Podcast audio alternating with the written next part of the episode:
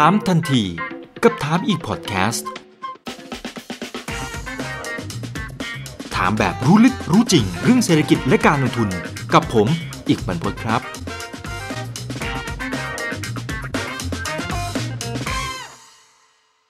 วันนี้ได้รับเกียรติจากคุณแดงปฐมวานิชประธานเจ้าหน้าที่บริหารบริษัท NR Instant Produce จำกัดมหาชนนะครับ หรือว่า NIF ครับ สวัสดีครับคุณแดงครับ ครับ สวัสดีครับ ครับก็ วันนี้ก็จะมาค่อยๆ เล่าให้เราฟังนะครับ เดี๋ยวเอาจากตรงนี้ก่อนก็ได้ครับว่ารูปแบบในการทำธุรกิจของเราเป็นยังไง เพราะว่าหลายท่านเนี่ยก็อาจจะยังไม่ได้คุ้นเคยกับบริษัทของเรานะครับ จะได้เข้าใจตรงกันฮะครับคือสั้นๆ NRF เราเป็นผู้ผลิตอาหารปัจจุบันเพื่อส่งออกนะครับ เรามีทั้งหมดแคตไว้ทั้งหมด3แคตตากรีนะครับ คือแคตแรกนะครับก็คือเรื่องของ ethnic food นะครับ แคทสองก็คือเรื่องของ plant based food นะครับก็เลยสิ่งที่ผมคิดว่าหลายๆคนให้ความสนใจนะครับ แล้วก็แคทที่สก็คือเรื่องของ functional นะครับ ปัจจุบันเรามีทั้งหมดเนี่ยหนึ่งโรงงานในประเทศไทย แล้วก็อีกหนึ่งโรงงานที่ผลิต plant based food ที่ประเทศอังกฤษนะครับแล้วก็ตอนนี้เรากำลังที่จะซื้ออีกบริษัทหนึ่งนะครับ ที่จะเราเราก็จะมีทั้งหมด 3 โรงงานในประเทศไทยครับอ๋อครับไปดูที่ตัวงบก่อนนะครับ ตัวงบเนี่ยจะเห็นว่าค่อนข้างจะสวยงามนะครับ ถ้าเอาเฉพาะไตรมาสล่าสุดก่อนนะอยู่ที่ 48 ล้านบาทนะครับ อันนี้คือในแง่ของกำไรนะ แล้วก็เพิ่มขึ้นมาจากปีที่แล้วนะครับ ปีที่แล้ว 16 ล้านบาท เพิ่มขึ้นมา 183เปอร์เซ็นต์อันนี้หลักๆมาจากธุรกิจไหนครับ ที่จริงมันขึ้นมาใหญ่ๆก็คือจากธุรกิจเดิมอยู่นะครับอันดับแรกก่อนนะครับ สินค้าในเรื่องของ branded product ของเรานะครับภายใต้ยี่ห้อพ่อขวัญ ตอนนี้ก็มีการโตขึ้นนะครับ ถ้าเทียบกับช่วงเวลาเดียวกันของปีที่แล้ว เหตุผลก็คือเนื่องจากเรามีตัวแทนในประเทศยุโรปแล้วก็ประเทศจีนก็ในประเทศอเมริกาที่ถือว่าเป็นตัวแทนในลักษณะเป็น strategic partner ของเราที่เพิ่มขึ้นนะครับ แล้วเราคิดว่าเราจะสามารถที่จะเพิ่มยอดขายจากจากตัวแทนนะครับ อันนี้ก็คือส่วนที่หนึ่งในส่วนที่สองนะครับ เรามีลูกค้า ใหญ่ ๆ ในแง่ของ OEM นะครับที่เพิ่มขึ้นมาอีก 2 ลายนะครับ ก็คือลีกัมกินะครับแล้วก็เรามีลูกค้าอีกรายหนึ่งชื่อ Saffron Road นะครับ เพราะฉะนั้นทั้งสองลูกค้ารายนี้เนี่ยนะครับก็คือมีมียอดเลือกเข้ามาอย่างน่าสนใจนะครับแล้วเราคิดว่าลูกค้าสองรายนี้ก็คือจะมีการเพิ่มขึ้นเรื่อยๆนะครับทุกไตรมาสไปถึงปีหน้าเลยนะครับแล้วส่วนของแพนเบสเนี่ยนะครับก็มีการขยับขึ้นมาเล็กเล็กน้อยนะครับเราคิดว่า ในในแง่ของผลประกอบการในเรื่องของพันเบฟูดก็จะน่าน่าจะดีขึ้นเรื่อยๆครับ เพราะว่าตอนนี้เราก็มันจะสร้างโรงงานที่ประเทศไทยครับ อืมครับเอาเอาธุรกิจหลักธุรกิจเดิมของเราก่อนนะครับ คือตอนนี้จะเห็นว่ามันมีเรื่องของโควิด ซึ่งก่อนหน้านี้ที่ผมมีโอกาสได้คุยกับคุณแดนเองคุณแดนบอกว่าการมีโควิด เนี่ยมันดีในแง่ของการที่คนนั้นทำอาหารที่บ้านต่างๆ มันก็เลยเป็นผลดีในแง่ของพฤติกรรมของคนด้วย ตอนนี้มันยังยังเห็นเทรนต่อเนื่องอยู่ไหมครับ คุณแดนหรือว่ามันมันผ่านพ้นไปละสำหรับไอ้ตัวพฤติกรรมตรงนี้ฮะ อันนี้เป็นสิ่งที่เราเราเองก็จับตามองอยู่นะครับ ต้องเห็นว่าถ้าดูข่าวใช่ไหมฮะในแล้วเกิดขึ้นสิ่งเหล่านี้ก็เกิดขึ้นในประเทศไทยในช่วงไตรมาสสองที่ผ่านมานะครับ มันมีเรื่องของการตุนหารนะครับ อันนี้คือ demand shock อันแรกก่อนนะครับ ที่ต่างประเทศอย่างที่เห็นเนี่ยนะครับ คือสินค้าที่ตามซูเปอร์ทั้งหลายเนี่ยคือขายเกลี้ยงเลย ผมเองตอนอยู่ตอนตอนไปอเมริกาช่วงเดือนมีนาแล้วก็ตกใจ ไปวอลมาร์ทไปคอสโก้ไปทาร์เก็ตไปนี่ไปนู่น สินค้าหายหมดเกลี้ยงเลยนะครับ แล้วถ้าเราดูในประเทศไทยเองนะในช่วงเดือนเมษาใช่ไหมครับ ถึงเดือนพฤษภาก็มีคนเขาตุนอาหารนะครับ ทีนี้สิ่งที่เราเองก็กำลังจับตามองอยู่ก็คือว่าในเวฟสองที่กำลังจะเกิดขึ้นที่อเมริกากับยุโรปนะครับการตุนอาหารเนี่ยมันจะเกิดไหมซึ่งสิ่งที่เราเห็นตอนนี้มันเริ่มเกิดแล้วนะครับ แล้วสิ่งที่น่าสนใจนะครับก็คือว่าคนเริ่มสร้างห้องเก็บของมากขึ้น แล้วก็ซื้อตู้เย็นเพิ่ม นะครับเพื่อที่จะตุนอาหารนะครับ ทีนี้ผมคิดว่าอาจจะมีบางคนที่อาจจะมีคำถามว่าเอ๊ะลักษณะการตุนอาหารนะครับมันมันเป็นสิ่งชั่วคราวไหมนะครับ หรือว่าเป็นดีมานที่เป็นถาวรนะครับตามที่เราได้คุยกับลูกค้าแล้วก็ตัวแทนจำหน่ายนะครับ เราคิดว่าคนที่ซื้อของเราเนี่ยนะครับเพื่อหนึ่งเนี่ยไปตุนแล้วก็อันที่สองนะครับอยากที่จะรับทานของใหม่ๆนะครับคิดว่าเป็น new normal ในเรื่องของพฤติกรรม แล้วก็ในเรื่องของดีแมครับเราเราเราไม่คิดว่ายอดยอดสั่งซื้อที่สูงขึ้นนะครับ มันจะตกนะครับ เราคิดว่ามันจะเป็น new demand curve ขึ้นมานะครับแล้วมันน่าจะโตขึ้นไปเรื่อยๆครับครับเออทีนี้ตามที่ผมเข้าใจคือธุรกิจของเราอ่าเขาเรียกอะไรอ่าสินค้าของเราเนี่ยส่วนใหญ่ก็จะเป็นพวกเนี่ยอาหารเครื่องปรุงอะไรต่างๆที่มันเป็นของคนไทยเอเชียอะไรเนี่ยนะฮะแล้วแล้วไอ้ฝรั่งที่คุณแดนเมื่อกี้บอกเนี่ยเขากินของคนไทยเหรอฮะใช่ที่จริงอันนี้คืออาจจะเป็นสิ่งที่ ความโชคดีของโควิดก็แล้วกันนะครับ คือเทรนด์ในเรื่องของการบริโภคอาหารของชาติอื่นนะครับ อย่างเช่นฝรั่งเขาหันมาทานอาหาร Indian อาหารเม็กซิกัน อาหารไทย อาหารจีน อาหารเวียดนาม อาหารญี่ปุ่น อันนี้เป็นเอ่อเทรนด์ที่มาแรงอยู่แล้วนะครับ แล้วก็อุตสาหกรรมก็โตปีประมาณสัก11ถึง12เปอร์เซ็นต์นะครับ แต่สิ่งที่เอ่อทำให้เอ่อเทรนด์เนี้ย เร่งขึ้นนะครับ แล้วก็ผมคิดว่าโตอย่างน่าสนใจก็คือ เนื่องจากคน cooking from home นะครับ แล้วก็ทานข้าวที่บ้านมากขึ้นครับ สิ่งที่เกิดก็คือเขาก็เบื่อนะครับ แล้วก็เนื่องจากช่องทางที่เขาเใช้นะครับ คือในเรื่องของ e-commerce มีการโตอย่างถึงสองถึงสามเท่านะครับ คือ market share ของ e-commerce เนี่ย มันมาแทนการที่คนออกไปที่ห้างใช่ไหมครับ หรือซูเปอร์เพื่อไปซื้อของนะครับ มันทำให้การ ตัดสินใจหรือในการเลือกอสินค้าใหม่ๆเนี่ยมันง่ายขึ้น คนก็เลยมีชมี choice มากขึ้น คนก็หันมาซื้อแล้วก็ลองของมากขึ้นนะครับ จริงๆออย่างเช่นค่าย McKinsey นะครับเขาก็มาไปเซอร์เวยผู้บริโภคทั้งในยุโรปในเอเชีย และในอเมริกา แล้วก็สิ่งที่เขาเจอก็คือประมาณ 75%ของคนที่ซื้อของบนออนไลน์นะครับเขา switching แบรนด์นะครับ คือแบรนด์ loyalty ไม่มีแล้วเขาก็ไปลองของใหม่ๆไปเรื่อยๆ นะครับแล้วก็สิ่งที่เขาเจอก็คือว่าครึ่งหนึ่งของผู้บริโภคที่ลองของใหม่เนี่ยน่าจะอยู่กับแบรนด์ใหม่ๆนะครับแล้วก็สินค้าใหม่ๆครับ อืมครับ น่าสนใจนะฮะในขณะที่มีอีกหนึ่งตัวเลขนะครับอีกหนึ่งตัวเลขที่น่าสนใจมากก็คือเนี่ยฮะ gross profit margin ของเรา 33.1%นะอ่าก็ถือว่าเพิ่มขึ้นนะครับเพิ่มขึ้นเมื่อเปรียบเทียบกับปีที่แล้วประมาณ โอ้ใช้ได้นะครับ ปีที่แล้วยังเห็นตัวเลขแค่เป็นเลข 2 อยู่เลยนะครับ 20 กว่าๆแต่ตอนนี้ 33.1%ละ เราไปทำอะไรฮะคุณแดนกับทีมผู้บริหารไปทำอะไรทำไมอ่าตัวเลข gross profit margin ถึงขยับขึ้นมาครับตอนนี้เรามีหลายมาตรการนะครับ อย่างเช่นอันที่หนึ่งนะครับ เราพยายามที่จะผลักดันสินค้าที่ GP สูงขึ้นนะครับ อันนี้อันที่หนึ่งนะครับ อันที่สองครับก็คือเรามีโครงการลดต้นทุนต่อหน่วยนะครับ เป็นระยะระยะเป็นโครงการต่อเนื่องนะครับของเรา นะครับอืมเอ่ออันอันที่สามครับจริงๆเนี่ยก็คือว่าเราพยายามที่จะ manage นะครับอาจจะตะกี้เอ่อคุณอีกเองก็มีคำถามใช่ไหมเรื่องของอัตราแลกเปลี่ยนนะครับอัตราเนื่องจากเราเรามีการส่งออกนะครับเอ่อเราก็เอ่อมีนโยบายที่จะพยายามที่จะบริหารสิ่งเรื่องของอัตราแลกเปลี่ยนนะครับ เพราะฉะนั้นเนี่ยเรามีการกระจายเอิ่มยอดขายนะครับก็คือยกอย่างนะครับเอ่อ ถ้าเราขายไปยุโรปนะครับเราก็พยายามจะขายเป็นยูโร ถ้าขายในเอเชียครับแล้วก็พยายามจะขายเป็นไทยบาทนะครับ ก็อันนี้เป็นเป็นเป็นนโยบายของเราในการลดความเสี่ยงนะครับ มันก็มีผลในเรื่องของ GP นะครับเอ่ออีกส่วนหนึ่งนะครับ เราพยายามที่จะเพิ่มยอดขายในประเทศไทยนะครับเอ่อการที่อืมขายเอ่อถ้าขายในประเทศไทยเนี่ยจริงๆอะ GP ของเราอะดีกว่านะครับ ซึ่งจริงๆเอ่อในไตรมาสนี้นะครับด้วยซ้ำนะครับ เราจะเริ่มมีขายของในประเทศไทยครับ อ๋อครับ ตรงนั้นก็น่าจะช่วยเรื่องของ margin ให้ขยับสูงขึ้นได้อืมใช่ครับครับเออแต่แล้วตามธรรมชาติเวลาที่ทางฝั่งของต่างประเทศเขาจะสั่งซื้อสินค้าจากบ้านเราเนี่ย มันเป็นแบบไหนฮะคือ คือสั่งซื้อล่วงหน้าสักเท่าไหร่ยังไง แล้วต้องไปสต็อกของนานแค่ไหนนะคืออย่างไอของคำถามก็คือว่าอย่างตอนเนี้ยไอ้ที่เราเห็นตัวเลขผลประกอบการที่มันสวยๆเนี่ยนะฮะมันเป็นของเก่าหรือเปล่า หรือตอนเนี้ยมันเริ่มมีการสั่งออเดอร์ replace ไอ้ตัวที่มีการขายไป ในช่วงไตรมาสก่อนหน้าแล้วครับ คือที่จริงเนี่ยมันลักษณะของลูกค้าของเรานะครับเขาไม่ค่อยที่จะออเดอร์ล่วงหน้ายาวๆนะครับ ปกติประมาณเศษสักเอ่อ45ถึงประมาณ67 2เดือนเต็มที่นะครับเขาก็ยิงออเดอร์มาเลย นะครับแต่เราก็จะมีเราก็จะรู้ว่าด้วยประวัติศาสตร์นะครับเขาสั่งซื้อเท่าไหร่นะครับแล้วปกติเอ่อทีมเซลล์เราก็จะ work กับลูกค้าแล้วพยายามที่จะ forecast ล่วงหน้าประมาณสัก 6 เดือน ทีนี้ตั้งแต่มีปัญหาเรื่องของโรคระบาดของโควิดนะครับทำให้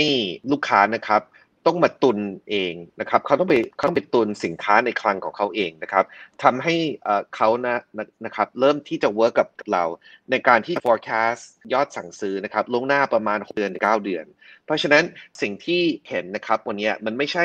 ยอดออเดอร์เก่าๆนะครับมันเป็นยอดออเดอร์ของไตรมาสนั้นครับแล้วก็ผมคิดว่าสิ่งที่เราเห็นวันนี้นะครับเราเห็นยอดขายไปถึงปีหน้าเลยนะครับแล้วเราก็มั่นใจว่าไตรมาส4นะครับแล้วก็ ไตรมาสหน้านะครับ น่าจะดีครับ น่าจะดีขึ้นเรื่อยๆครับ ครับครับโอเค ได้ครับ ขอบคุณมากนะครับ ทีนี้สำหรับตัวแผนหลังจากที่เราลงทุนในตลาดทรัพย์แห่งประเทศไทยเราได้ตังมาแล้วนะครับ ล่าสุดเนี่ยทางฝั่งของ NIF เองเราไปทำอะไรตรงไหนบ้างแล้วครับอันดับแรกนะครับอย่างที่เคยเคยเรียนใน IPO นะครับจริงๆเรามีหนี้อยู่บางส่วนนะครับเราก็ได้ชำระแล้วนะครับ เพราะฉะนั้นจริง ๆ เราเป็นบริษัทที่ไม่มีหนี้นะครับมีหนี้น้อยมากก็คือเรื่องของวงเงินอยู่นะครับ working cap นะครับก็ อันที่สองนะครับ ในเดือนนี้เรากำลังจะเข้าไปซื้อนะครับบริษัทชื่อ City Food นะครับซึ่งปัจจุบันเราถือหุ้นอยู่ 15%นะครับแล้วก็มันจะซื้อส่วนที่เหลือ85%เพราะฉะนั้นเนี่ยคิดว่าตั้งแต่เดือนธันวาเป็นต้นไปนครับ เราก็จะมีการ consolidate งบของ City Food เข้ามานะครับ ก็ เพราะฉะนั้นผมคิดว่าในแง่ของ Q4 ก็น่าจะมีผลประกอบการที่น่าสนใจนะครับ ในส่วนของโครงการสำหรับ Food for Future นะครับที่หลาย ๆ ท่านอาจจะให้ความสนใจนะครับ ในเรื่องของ plant based food เองนะครับโรงงานของเราที่อังกฤษนะครับ ตอนนี้เราก็กำลังจะเริ่มที่จะคุยกับทางพันธมิตร เพื่อที่จะลงช็อตสองนะครับการการลงทุนช็อตสองนะครับเพื่อที่จะได้หุ้นอีก 25%นะครับแล้วที่จริงเนี่ยเรามี ตั้งศูนย์นวัตกรรมที่อังกฤษนะครับเพื่อที่จะศึกษาเรื่องของโปรตีนชนิดใหม่นะครับแล้วผมก็รู้สึกดีใจมากตั้งแต่ IPO มีบริษัทตั้งบริษัทข้ามชาตินะครับบริษัทในประเทศไทยบริษัทในภูมิภาคเขาก็วิ่งเข้ามาติดต่อนะครับอยากจะร่วมงานกับเราก็คิดว่าอาจจะมีการประกาศเรื่อยๆนะครับในเรื่องนี้ครับผมรู้สึกดีใจมากเลยครับในความสนใจของหลายๆบริษัทในเรื่องของ plant based food นะครับ ครับเพราะมันจะเป็นเรื่องของทั้งภาพลักษณ์ทั้งความเชื่อมั่นบรรดาผู้ค้าเองเขาก็เห็นเราเวลาที่เราเข้าไปจดทะเบียนอยู่ในตลาดทรัพย์นะครับ ก็ก็จะเป็นอีกส่วนหนึ่งที่ช่วยช่วยเสริมศักยภาพในการแข่งขันให้กับ NIF ได้นะครับ ทีนี้มีทางของคุณธนสิทธิ์นะครับ แล้วก็คุณไซเลนต์นะครับ ถามมาเกี่ยวข้องกับตัว plant based food นะครับ คุณไซเลนต์บอกว่า plant based ของ NIF ใน filing เนี่ยเขียนบอกว่ารายได้สัดส่วน 6%นะครับ แล้วมันจะกลายเป็น selling point กลายเป็นจุดขายของ NRF ในอนาคตได้อย่างไรคะนะฮะแล้วก็ตอนนี้เนี่ยกี่เปอร์เซ็นต์ของ revenue เอาณตอนนี้เลยนะ ผมสรุปอย่างนี้คือตัว filing เราเขียนว่าตัวรายได้ที่มาจาก plant based food เนี่ยประมาณสัก6%นะครับแต่สิ่งที่เวลาที่คนเขารับรู้เนี่ยเขารับรู้ว่า NRF เองเนี่ยเรากำลังบุกตะลุยตลาดนี้อย่างเต็มที่เลยนะครับเขาก็เลยมีคำถามว่าเอ๊ะอย่างนี้แสดงว่าเป้าหมาย เราต้องหวังมากกว่านี้สิสัดส่วนมันต้องขยับขึ้นมามากน้อยแค่ไหนอย่างไร นะครับเพราะเราชูตรงนี้ขึ้นมาเป็นจุดขายนะครับแล้วเทรนในอนาคตเนี่ยตอนนี้มันมาจริง ๆ หรือเปล่าไอ้ตัวนี้หรือมันเป็นแค่กระแสฮะได้ครับ ผมขอเริ่มที่ภาพใหญ่ก็คือเรื่องที่เทรนด์ก่อนนะครับ ก็ในปีที่ผ่านมานะครับ สิ่งที่ทั่วโลกเขามองกันนะครับ เรื่องโปรตีนทางเลือกนะครับ ก็มันมาแบบลักษณะเป็น mainstream แล้วนะครับ ก็อย่างที่เห็นนะทุกค่ายเขามีออกแม้กระทั่งแมคโดนัลด์เองเขามีนโยบายในการจัดตั้ง McPlant นะครับหรือ แมคโดนัลด์ที่ขายแต่ plant-based อย่างเดียวนะครับแล้วเขากำลังจะตั้งทั้งหมดเนี่ยประมาณหนึ่งร้อยสาขานะครับทีนี้ในประเทศไทยนะครับ ก็เดี๋ยวตัวเลขตัวเลขอะผมอาจจะเล่าให้ฟังอีกนิดนึงนะครับทั่วโลกนะครับก็คือปีที่แล้วนะครับมูลค่าอุตสาหกรรมประมาณ 5,000 ล้านเหรียญแต่เขาก็มองว่ามันจะกลถึงประมาณ 85,000 ล้านเหรียญนะครับในอีกปีหน้า เพราะฉะนั้นมันเป็นอุตสาหกรรมที่มหาศาลมาก ทุกบริษัทโดดลงไปหมดนะครับ ทีนี้ในประเทศไทยนะครับ ผมคิดว่าจะมีบางคนอาจจะถามนะครับ ว่าเอ๊ประเทศไทยเนี่ยคนจะกินไหมแพนเบสนะครับเมื่อวันที่ 16-17 นะครับ ตุลาที่ผ่านมา ผมก็จัดงานแพนเบสนะครับผ่าน S Social Enterprise ของเรานะครับสองวันนั้นนะครับถ้าบางท่านได้มาหรือว่าได้จำได้นะครับ ก็มีมีการประท้วงฝนตก โอ้โหแบบ BTS ก็ปิด MRT ก็ปิด นะครับ แล้วผมก็ตรงอ่อนนุชนะครับที่แสนสิริแบกยานนะครับ แต่สิ่งที่รู้สึกปลื้มนะครับ มากันเกือบถึงคนนะครับแล้วในหมื่นคนตรงนั้นนะครับ เป็นคนไทยครึ่งหนึ่งนะครับ แล้วก็อีกยี่ห้าเปอร์เซ็นต์จริงๆเนี่ยต้องบอกว่าผมไม่อยากจะเรียกนับว่าต่างชาติก็คือจะเป็นชาวอินเดียนอินเดียครับ ก็ผมถือว่าเขาเป็นแบบเหมือนพี่น้องเราเนี่ยแหละครับเป็นประชาชนคนไทยนะครับ ก็ผมคิดว่าเป็นเป็นสิ่งที่น่าสนใจแล้วทำให้เรารู้ว่าในแม้กระทั่งในประเทศเองในเรื่องของพันเบสนะครับคนสนใจนะครับที่ถามว่าเอ๊ะแล้วพันเบสเนี่ยนะครับแล้วแล้วสิ่งที่ทุกทุกคนสนใจเนี่ยแล้วก็มาลงทุนในหุ้นของเราเนี่ยมันจะมีผลยังไงกับมูลค่านะครับแล้วก็รายได้ของบริษัทผมเน้นอย่างนี้นะครับ ปัจจุบันนะครับเรามีรายได้จากแพนเบสซึ่งเราคิดว่าจากสินค้าเดิมของเรานะครับก็น่าจะโตขึ้นเรื่อยๆนะครับอันนี้อันที่หนึ่งนะครับอันที่สองนะครับเรากำลังจะตั้งโรงงานในประเทศไทยก็น่าจะสร้างเสร็จภายในประมาณสักต้น 2022 นะครับซึ่งโรงงานในประเทศไทยมันก็จะรองรับอย่างที่เห็นอยู่ในหน้านี้นะครับสตาร์ทอัพของเรานะครับที่เราเข้าไปลงทุนแล้วเราพยายามจะปั้นอย่างเช่นยกตัวอย่างอย่างไอตัว Phuture Meat ะครับหรือเป็นหมูจาก plant-based นะครับตอนนี้เราเริ่มที่จะจำหน่ายในประเทศไทย แล้วก็คิดว่าหลังจากที่โรงงานเราเราสร้างเสร็จเราตั้งเสร็จแล้วครับเราก็จะมาผลิตในประเทศไทยนะครับ Food for Future Platform นะครับอันนี้นะครับเป็นเป็นคิดว่าเป็นภาพที่จะเห็นได้ชัดเจนมากว่า เอ่อ plant based food ของเราเป็นยังไงนะครับภายใต้ NRF นะครับเรามีบริษัทลูกชื่อ No Food นะครับใน No Food นะครับถ้าดูข้างบนนะครับเรามีกลยุทธ์อยู่ 2 กลยุทธ์ คือกลยุทธ์แรกก่อนเรื่องของนวัตกรรมนะครับเรื่องของนวัตกรรมนะครับเรามีตั้งกองทุนที่เข้าไปลงทุนในสตาร์ทอัพทั่วโลกนะครับตอนนี้เราลงไปแล้วประมาณเกือบ 40สตาร์ทอัพนะครับเพื่อที่จะหาเทคโนโลยีแล้วก็หาสตาร์ทอัพที่เราสามารถที่จะมาผลิตผลิตให้เขาได้นะครับผมยกตัวอย่างถ้าผมเป็นผู้ผลิตให้กับ Beyond Burger ตั้งแต่วันแรก มาถึงวันนี้นะครับ ผมคงมียอดขายประมาณหมื่นกว่าล้านเพราะเขาเป็นยูนิคอร์นไปแล้วครับถ้าดูขวามือนะครับ เราพยายามที่จะสร้าง demand ทั้งในประเทศไทยและต่างประเทศ อันนั้นคือผ่าน social enterprise ของเราหรือ Root the Future นะครับ อันนั้นคือ Root the Future เองเนี่ยเป็นผู้จัดงานพันเปสฟู้ดของเรานะครับ แล้วสิ่งที่ผมคิดว่า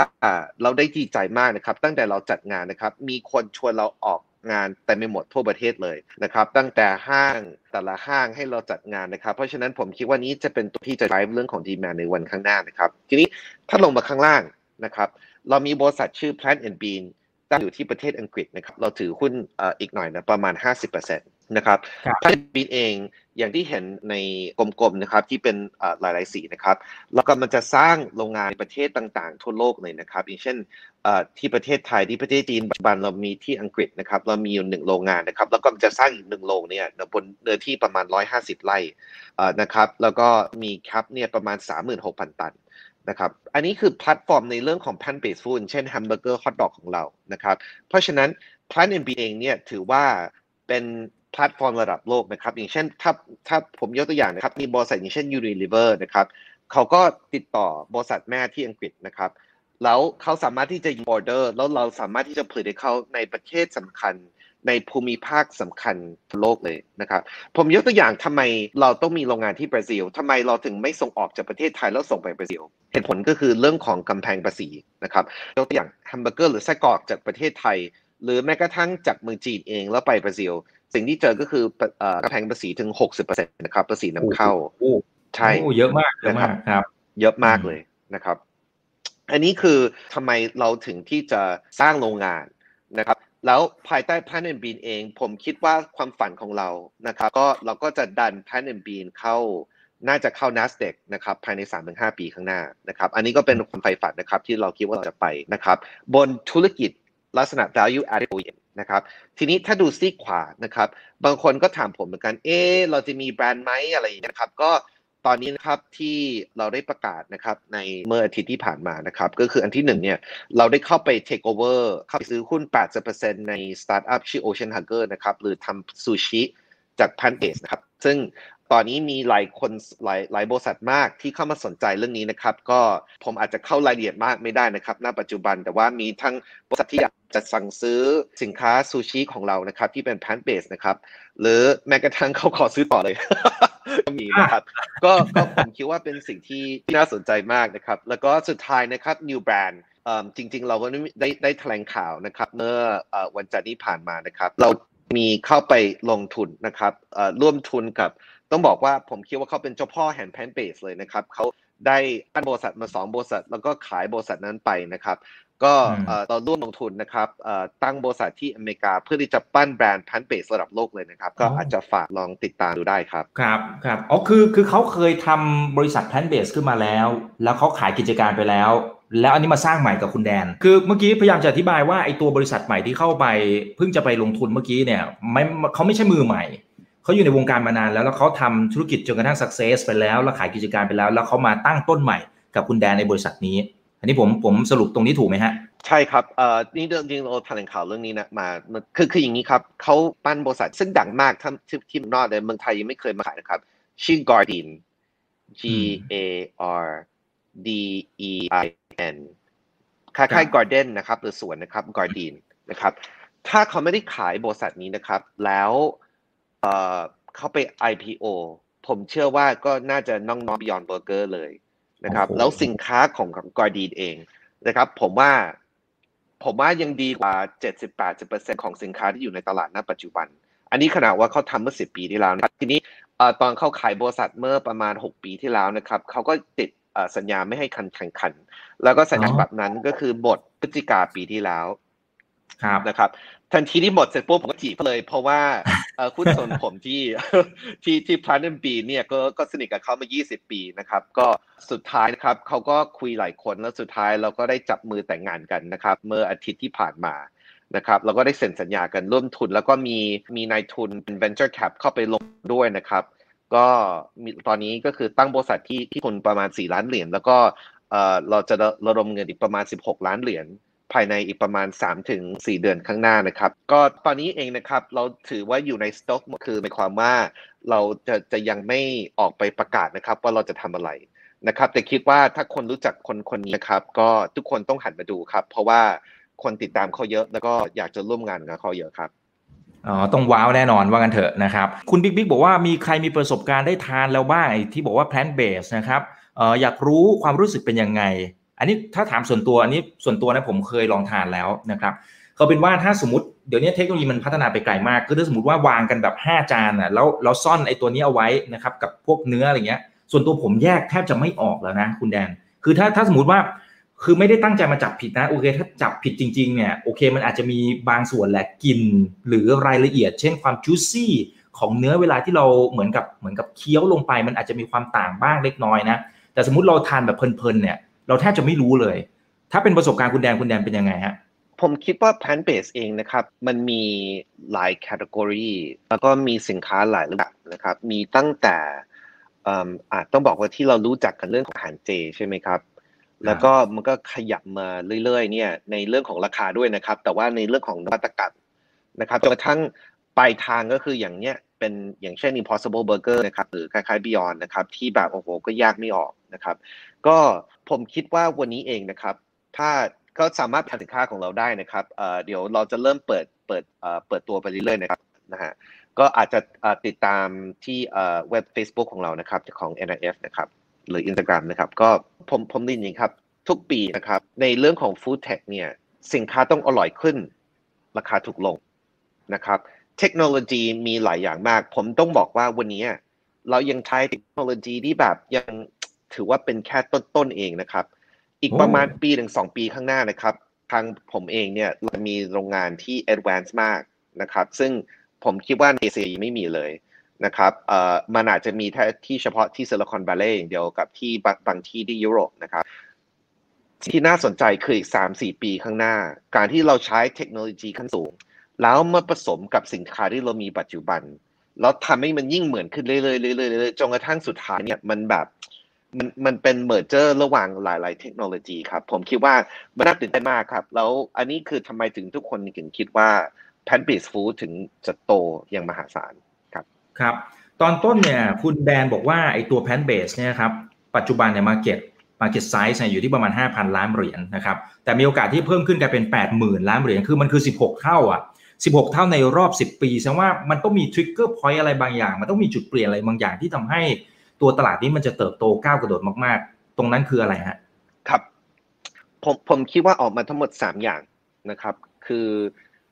อันที่หนึ่งก่อน แน่นอนคือตัวเทคโนโลยีกับราคาก่อน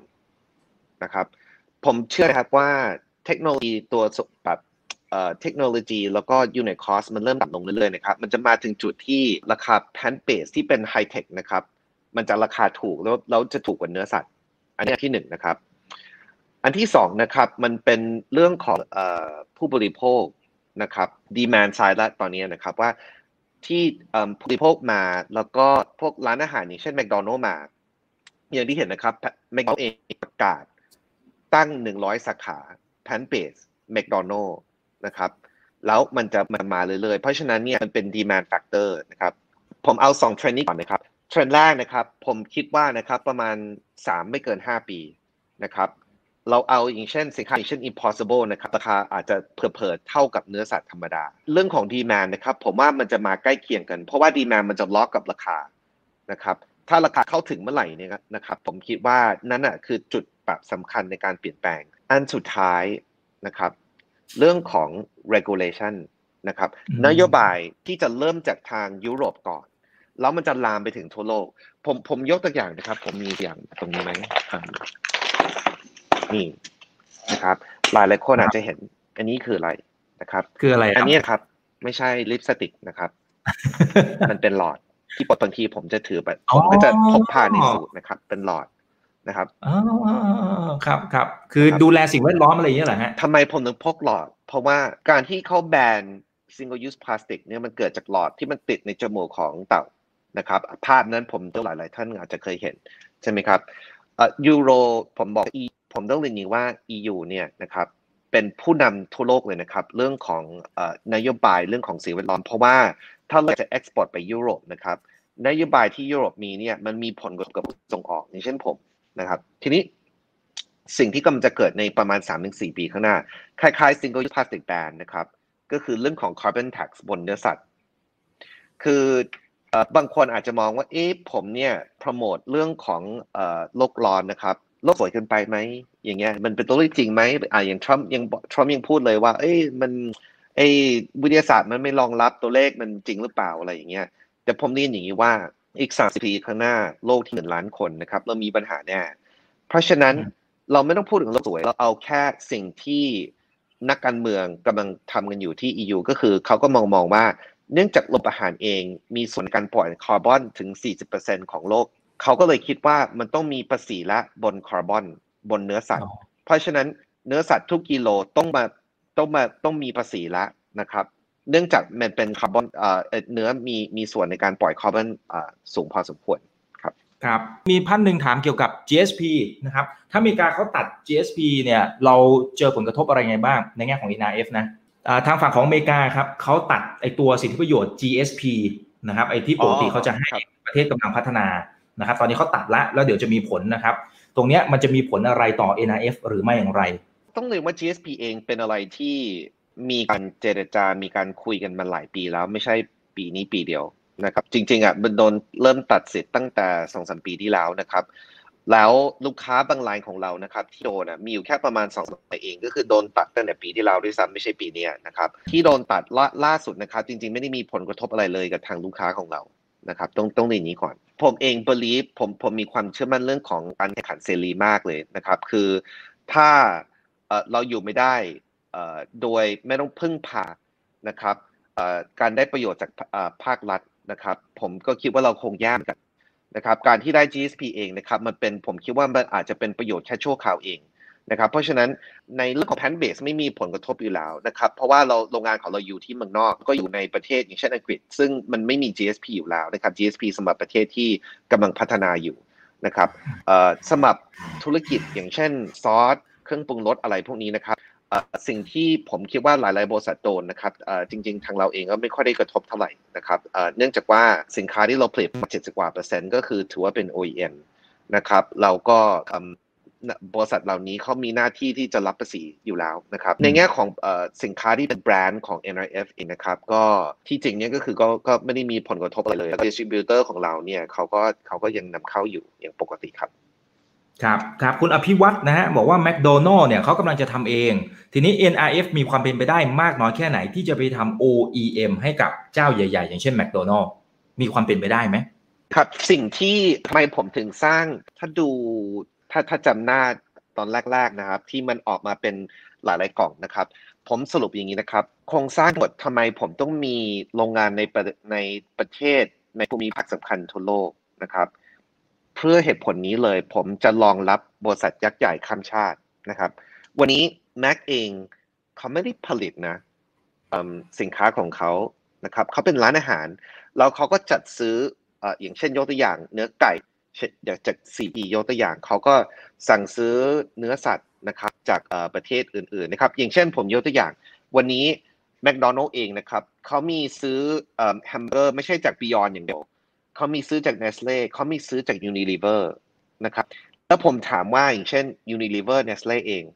เขาเองก็ไม่ได้ผลิตเองนะครับเขาก็มา sub อีกรอบหนึ่งนะครับเพราะฉะนั้นสิ่งที่เรากำลังสร้างอยู่เป็นแพลตฟอร์ม ให้กับบริษัทข้ามชาติ แต่ในขณะเดียวกันเนี่ยเราก็มองว่าสตาร์ทอัพมีสิทธิ์ที่จะเป็นบริษัทข้ามชาติภายในระยะเวลาเร็วมาก เพราะฉะนั้นเนี่ยเราถึงมี accelerator เราถึงเข้าไปลงทุนในสตาร์ทอัพนะครับเราเองก็หวังว่าสักวันหนึ่งนะครับเราเราก็อาจจะมีโอกาสในการที่จะผลิตให้แมคโดนัลล์ครับ อืมครับ คุณเทียนชัย คุณเทียนชัยบอกว่าโอเค ความฝันของทางด้านของคุณแดนเองก็มองไปค่อนข้างจะไกลนะครับ แต่เขาถามอย่างนี้เขาบอกว่า อะไรที่ถือว่าเป็นความเสี่ยงที่สำคัญที่อาจจะทำให้แผนการเติบโตของ NRF เนี่ยไม่เป็นไปตามที่คาดหวังเอาไว้ ผมคิดว่าถ้ามองในภาพนี้นะครับในเรื่องพันเบสนะครับก็ผมต้องบอกว่าธุรกิจทุกอย่างมีความเสี่ยงใช่ไหมครับ ก็สมมติยกตัวอย่างความเสี่ยงคนไม่สนใจพันเบสละใช่ไหมคนแบบเอ่อดีมาไม่มาตามตามนัด ผมผมยกตัวอย่างนะครับเอ่อซึ่งถ้าเราถ้าเราพูดถึงดีแมนยังไงอย่างที่ผมเรียนเนี่ยนะ นะครับว่าในเรื่องของภาษีที่อย่างเช่นที่ EU กำลังจะกำลังจะทำเรื่องของ carbon tariff นะครับหรือ carbon tax เนี่ยนะครับภาษีบนเนื้อสัตว์นะครับก็มันจะเป็นตัวที่สามารถกระตุ้นเรื่องดีแมนได้นะครับมันก็จะมีความเสี่ยงเรื่องอัตราแลกเปลี่ยนในผมเองเฉยๆมากเลยนะครับ เรื่องอัตราแลกเปลี่ยนนะครับ เพราะว่าโรงงานของเราเนี่ยอยู่ในหลายๆประเทศทั่วโลกเลยนะครับแน่นอนมันมันก็มีคนคนถามผมเหมือนกันเรื่องของความเสี่ยงในเรื่องของคู่แข่งนะครับ เอ๊ถ้าสมมติอย่าง เครือยักษ์ใหญ่ อย่างเช่น Tyson Food เขาอยู่ดีๆเขาอยากจะทำเหมือนผมอะใช่ไหมครับเขาใหญ่กว่าเราประมาณพันเท่าอย่างเงี้ยนะครับ เราจะทำยังไงนะครับ ผมต้องเรียนอย่างนี้ว่า สิ่งที่ผมกำลังทำอยู่นะครับ ผมเป็นพันเบสร้อยเปอร์เซ็นต์ผมเองปัจจุบันธุรกิจผมไม่ได้ฆ่าสัตว์นะครับเพราะฉะนั้นผมคิดว่าหนึ่งเนี่ยผมเป็น first mover เป็นคนแรกที่ทำนะครับ ก็มักมักจะได้เปรียบ อันที่สอง ผมจุดยืนผมชัดเจนมาก ผมไม่ได้ฆ่าสัตว์ เพราะฉะนั้นเนี่ยสมมติแม็กมาเนี่ยนะครับเขาก็จะเห็นจุดเด่นของเรานะครับแม็กเองเนี่ยนะครับในการที่จะจ้างซัพพลายเออร์เขาเองก็คือจะไม่มีทางอะที่ก็จะจ้างซัพพลายเออร์เดียวอยู่แล้ว มันต้องจ้างหลายซัพพลายเออร์เพราะฉะนั้นเนี่ยการที่มีการแข่งขันดีด้วยซ้ำผมอยากจะให้บริษัทใหญ่ ๆ นะครับ โดดลงมาเลยนะครับ มันจะได้มีทางเลือกเยอะ นะครับ ผมก็จะเด่นยิ่งขึ้นยิ่งขึ้นนะครับผมคิดว่ามันจะมีความเสี่ยงเรื่องของการลงทุนแล้วก็เทคโนโลยีนะครับ แน่นอนการที่เราจะสร้างหนึ่งโรงนะครับ เราจะต้องพยายามสร้างโรงงานให้ แล้วก็ใช้ประโยชน์ให้เต็มที่นะครับแล้วในแง่ของนวัตกรรมถ้ามีสตาร์ทอัพไหนสามารถที่จะค้นคิดเทคโนโลยีที่โหแบบต้องบอกว่าก้าวข้ามในสิ่งที่เรามองเห็นปัจจุบันนะครับ อันนี้ก็จะเป็นความเสี่ยงผมผมว่าข้อดีของอาหารอย่างหนึ่งนะครับ มันไม่เหมือนของ AI หรือการที่เราจะ มีนวัตกรรมที่สามารถ disrupt food นะครับเราเอ่อบริษัทฟู้ดนะครับ มันมีอยู่นะครับ แต่มันจะได้ไม่ disrupt แบบว่าหนักคัดทิ้งเลยนะครับ มันมันก็จะเป็นลักษณะเหมือนคล้ายๆ ค่อยๆ มามากิน market share ไปเรื่อยๆ แม้กระทั่งพันเป็นเองอย่างที่เห็นนะครับ มันคงจะไม่ได้ไปฆ่าวงการเนื้อสัตว์ แล้วผมเองไม่เคยบอกว่าอันนี้คือจะเป็นการ disrupt นะครับ เนื้อสัตว์ แต่เราเป็นทางเลือกที่อาจจะกิน market share ในบน growth ของ ความต้องการในในการบริโภคเนื้อสัตว์ถึงประมาณ 15%ครับอ๋อแต่มันก็ยังมีควบคู่กันไปได้นะครับ คุณทวัชชัยบอกว่าสำหรับตัวสารอาหารล่ะ คุณประโยชน์ของแพนเบสฟู้ดเนี่ยที่มันให้เนี่ยมันเทียบกับไอ้พวกเนื้อสัตว์จริง ๆ มันมันเท่ากันหรือเปล่านะหรือไอ้แพนเบสฟู้ดจริง ๆ แล้วมันตอบโจทย์อะไรให้กับผู้บริโภค ที่จริงผมผมคิดว่ามีมีคนสนใจเรื่องนี้เยอะครับ ผมเองอันดับหนึ่งก่อนไม่ใช่ไม่ได้เป็นหมอนะครับเราไม่ได้เป็นนักราชการนะครับ อันนี้เราต้องเรียนอย่างนี้ก่อนนะครับ เพราะฉะนั้นถ้าถ้าบางคนที่สงสัยเรื่องนี้มากครับ ก็สามารถไปดูสต u d y ของ Harvard Stanford นะครับก็เขาเขามีการศึกษาเยอะมากครับเรื่องนี้ ก็ผมคิดว่าในเรื่องของจำนวนโปรตีนนะครับในเรื่องของ amino acid profile นะครับก็ต้องดูต้องดูอีกนะครับแล้วแต่สินค้าของแต่ละบริษัทนะครับก็ไม่เหมือนกันนะครับในเรื่องของไฟเบอร์ก็ดีในเรื่องของ saturated fat ก็ดีนะครับโดยส่วนมากนะครับ plant based food เนี่ยก็จะดีกว่าแต่ก็แล้วแต่แบรนด์นั้นด้วยครับเพราะฉะนั้นเนี่ยเราแค่ตั้งสมมติฐานว่า plant based food ทั้งหมดดีต่อสุขภาพอาจจะไม่ใช่ละ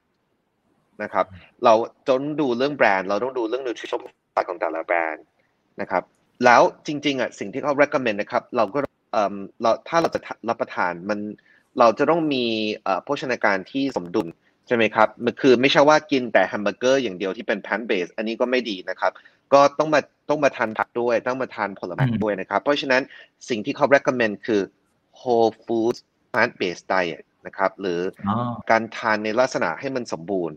นะครับครับ คุณบิเช่บอกว่า NIF มีทิศทางการปรับสัดส่วน product mix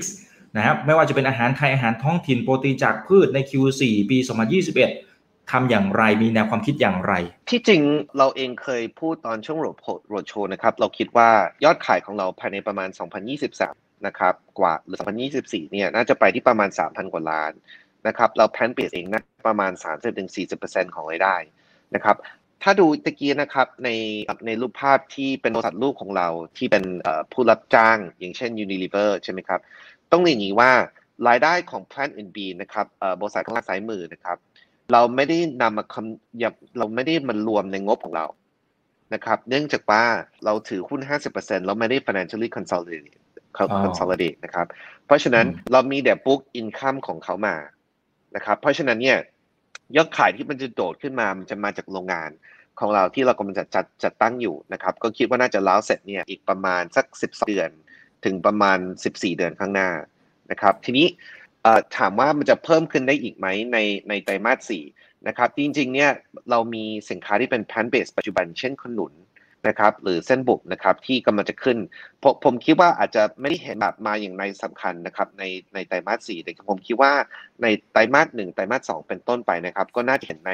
บนสินค้าปัจจุบันของเรานะครับแล้วหลังจากนั้นหลังจากที่โรงงานเราขึ้นนะครับน่าจะเห็นยังยังมีบอลยมที่ดีพอสมควรครับครับทิ้งท้ายนิดนึงครับคือสร้างความมั่นใจให้กับทางด้านของนักลงทุนหรือว่าที่นักลงทุนนะครับอ่าเชิญเลยครับผมเองพยายามจะหลายหลายคนถามผมเรื่องเออเราจะเทรด NRF ไหม ผมเองนะครับก็เราผมก็มั่นใจมากในสิ่งที่เรากำลังทำอยู่นะครับ ผมคิดว่าผมก็อยากจะแนะนำก็น่าจะถือ นะครับหุ้น NRF ไม่ใช่มาเทรดหุ้น NRF นะครับเหตุผลเพราะว่าเรากำลังทำอีกหลายอย่างมากที่ผมอาจจะยังบางทีอาจจะพูดไม่ได้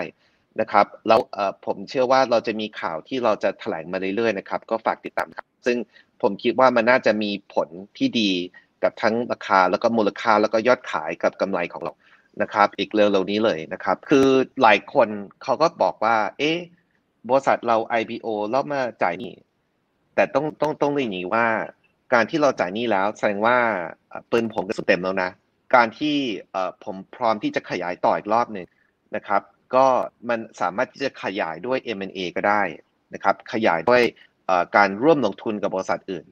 นะครับ ซึ่งสิ่งเหล่านี้เนี่ยมันน่าจะมีผลกับเราในในเร็วๆนะครับ ก็อยากจะฝากให้ประธานที่ได้ได้ซื้อหุ้นของเรา อาจจะยังที่อาจจะยังขาดทุนอยู่นะครับ ผมมั่นใจนะครับ คุณก็ยังผมเองยังส่วนตัวยังคิดว่าราคายังถูกอยู่นะครับทำถึงนะครับแล้วผมผมมั่นใจนะครับ เราจะทำให้ไม่ผิดหวังครับครับครับเอาละครับ วันนี้ขอบคุณคุณแดนมากนะครับ เดี๋ยวครั้งหน้า ถ้าหากว่ามีอะไรอัปเดตเดี๋ยวเรียนเชิญเข้ามาพูดคุยกันเพิ่มเติมนะครับ ขอบคุณมากครับ คุณแดนครับครับขอบคุณครับอย่าลืมนะครับว่าเริ่มต้นวันนี้ดีที่สุดขอให้ทุกท่านโชคดี และขอให้มีเสรีภาพในการใช้ชีวิต ผมอีกบรรพศครับ